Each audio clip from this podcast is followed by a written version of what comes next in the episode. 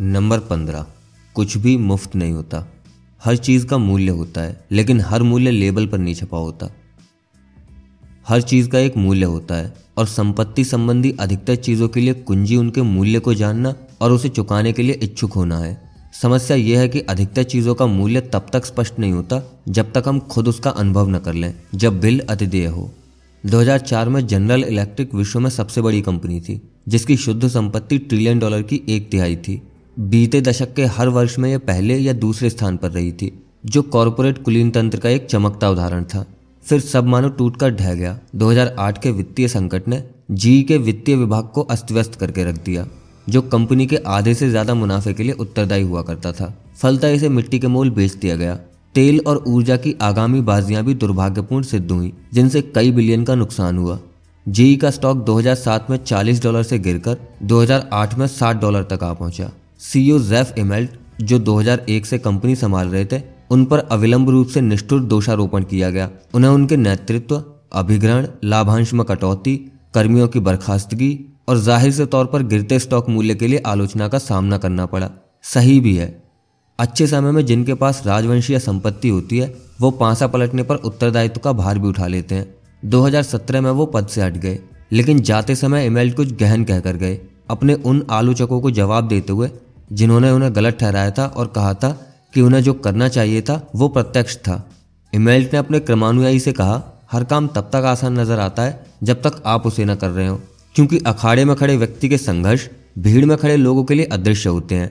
विस्तार, अल्पावधि निवेशक, नियामक, यूनियन, दीर्घस्थायी दफ्तरशाही की परस्पर विरोधी मांगों का सामना करना न सिर्फ कठिन है, बल्कि समस्याओं की तीव्रता को तब तक समझा नहीं जा सकता जब तक आप खुद उनका सामना न करें। इमेल्ट का क्रमानुयायी, जो सिर्फ 14 महीने टिक सका, उसने भी ये बात सही तरह समझ ली। बहुत सी चीज़ें सिद्धांत की तुलना में प्रयोग में अधिक कठिन होती हैं। कई बार ऐसा इसलिए होता है कि हम अति विश्वासी हो जाते हैं। अधिकतर बार हम सफलता के मूल्य को सही तरह नहीं आंक पाते और इसी कारण हम इसे चुकाने में भी सक्षम नहीं हो पाते। 2018 तक 50 वर्ष के अंतराल में S&P में 119 गुना की वृद्धि हुई। आपको करना बस ये था कि आराम से बैठकर अपनी संपत्ति की कंपाउंडिंग होने दें। लेकिन जाहिर सी बात है, सफल निवेश आसानी नजर आता है जब तक आप उसे खुद न कर रहे हो। स्टॉक लंबे समय तक रोक कर रखिए। आप अक्सर सुनेंगे ये अच्छी सलाह है, लेकिन आप ये कैसे जानेंगे कि जब स्टॉक में गिरावट आ रही हो तो लंबे समय वाला दृष्टिकोण बनाए रखना कितना कठिन होता है। हर योग्य चीज की तरह सफल निवेश भी एक मूल्य की मांग करता है, लेकिन इसकी मुद्रा डॉलर या सेंट नहीं है। यह है अस्थिरता, भय, शंका, अनिश्चितता और पछतावा, वो सभी जिन्हें अनदेखा करना आसान है जब तक आप वास्तविकता में उनका सामना न करें।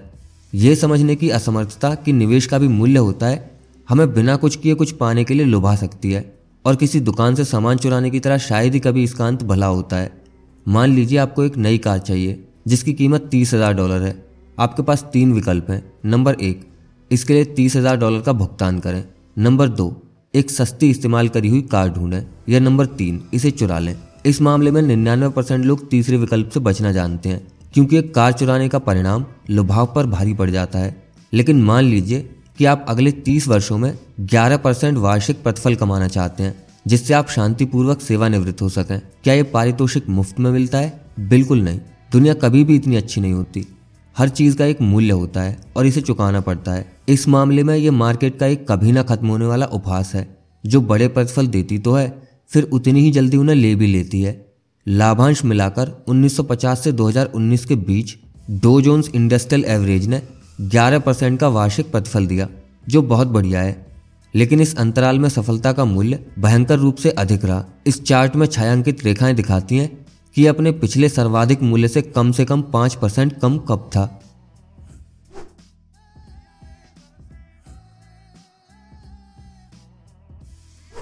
मार्केट प्रतिफल का मूल्य यह होता है। यह शुल्क, यह प्रवेश शुल्क है और यह काफी पीड़ा पहुंचाता है। अन्य उत्पादों की तरह जिनका बड़ा प्रतिफल होगा, उतना ही अधिक मूल्य। नेटफ्लिक्स स्टॉक ने 2002 से 2018 के बीच 35,000% का प्रतिफल दिया, लेकिन 94% दिनों में अपने पिछले सर्वाधिक मूल्य से कम पर कारोबार किया।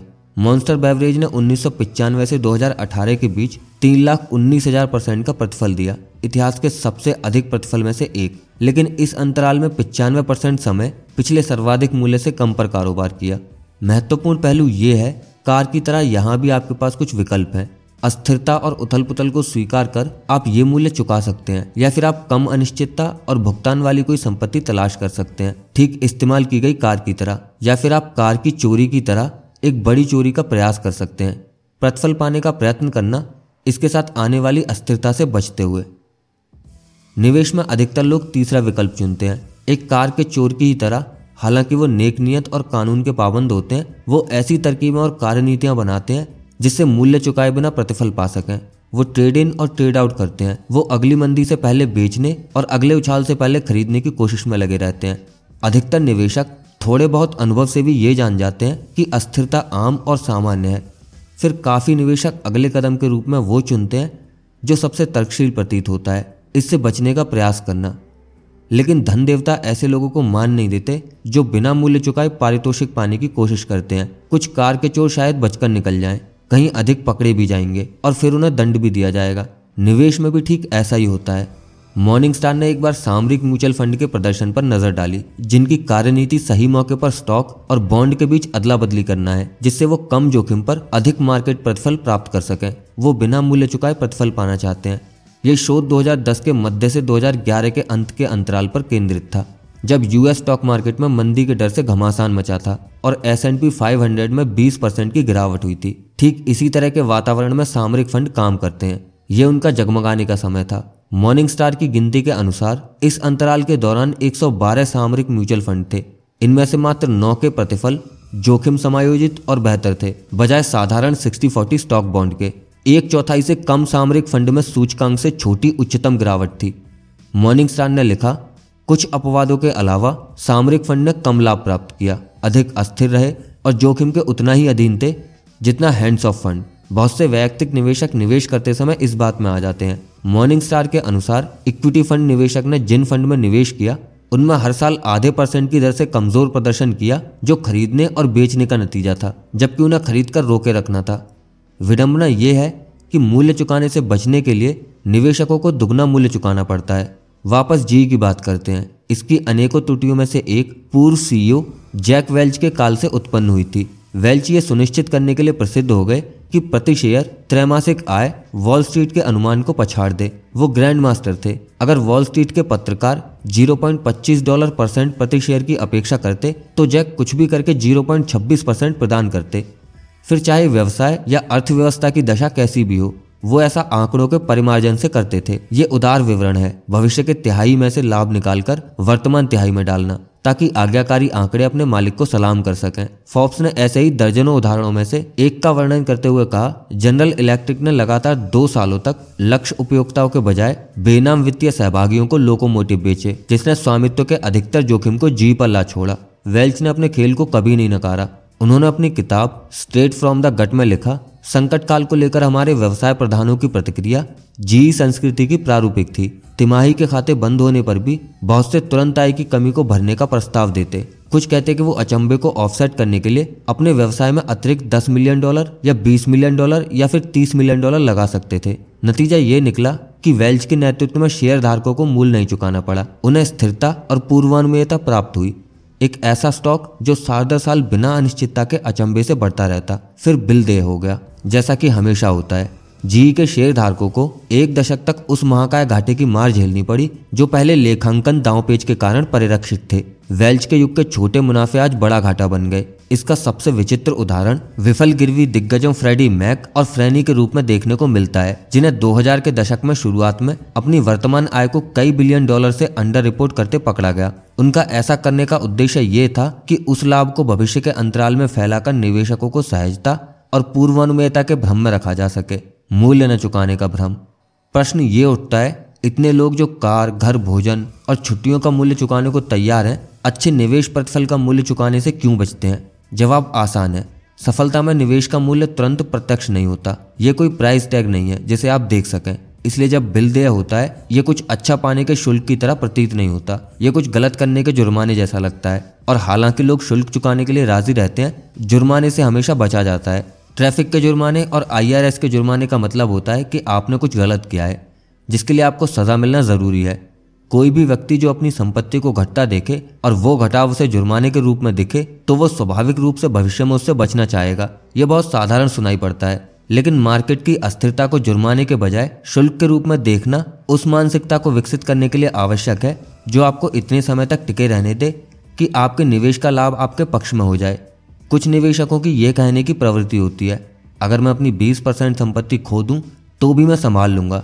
नए निवेशकों के लिए यह दोहरे रूप से सच है जिन्होंने कभी भी 20% के घाटे का अनुभव नहीं किया। लेकिन अगर आप अस्थिरता को एक शुल्क के रूप में देखेंगे, चीज़ें अलग नजर आएंगी।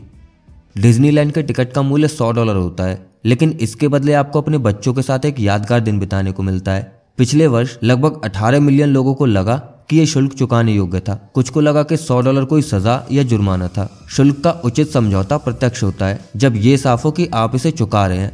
निवेश में भी ऐसा ही है, जहां अस्थिरता लगभग हमेशा एक शुल्क होती है, जुर्माना नहीं। मार्केट प्रतिफल कभी मुफ्त नहीं होते और ना ही कभी होंगे। हर अन्य उत्पाद की तरह वो आपसे एक मूल्य चुकाने की मांग करते हैं। इस मूल्य को चुकाने के लिए कोई आपको मजबूर नहीं करता, ठीक जैसे आपको कोई डिज्नीलैंड जाने के लिए मजबूर नहीं करता। आप एक स्थानीय मेले में जा सकते हैं जहाँ की टिकट सिर्फ $10 हो, या फिर मुफ्त में घर पर रह सकते हैं। आप ऐसे भी अच्छा समय बिता सकते हैं, लेकिन आमतौर पर आपको वही मिलेगा जिसका आप मूल्य चुकाएंगे। मार्केट में भी यही होता है। अस्थिरता और अनिश्चितता का सामना करने का यही सही तरीका है, सिर्फ इसे झेलना नहीं, बल्कि ये समझ पाना कि ये चुकाने योग्य प्रवेश शुल्क है। इस बात की कोई गारंटी नहीं कि ऐसा ही हो। कभी कभी डिज्नीलैंड में बारिश भी हो जाती है, लेकिन अगर आप प्रवेश शुल्क को जुर्माने की तरह देखेंगे तो आप कभी भी जादू का आनंद नहीं ले पाएंगे। मूल्य का पता करें और फिर उसे चुकाएं। नंबर 16, आप और मैं।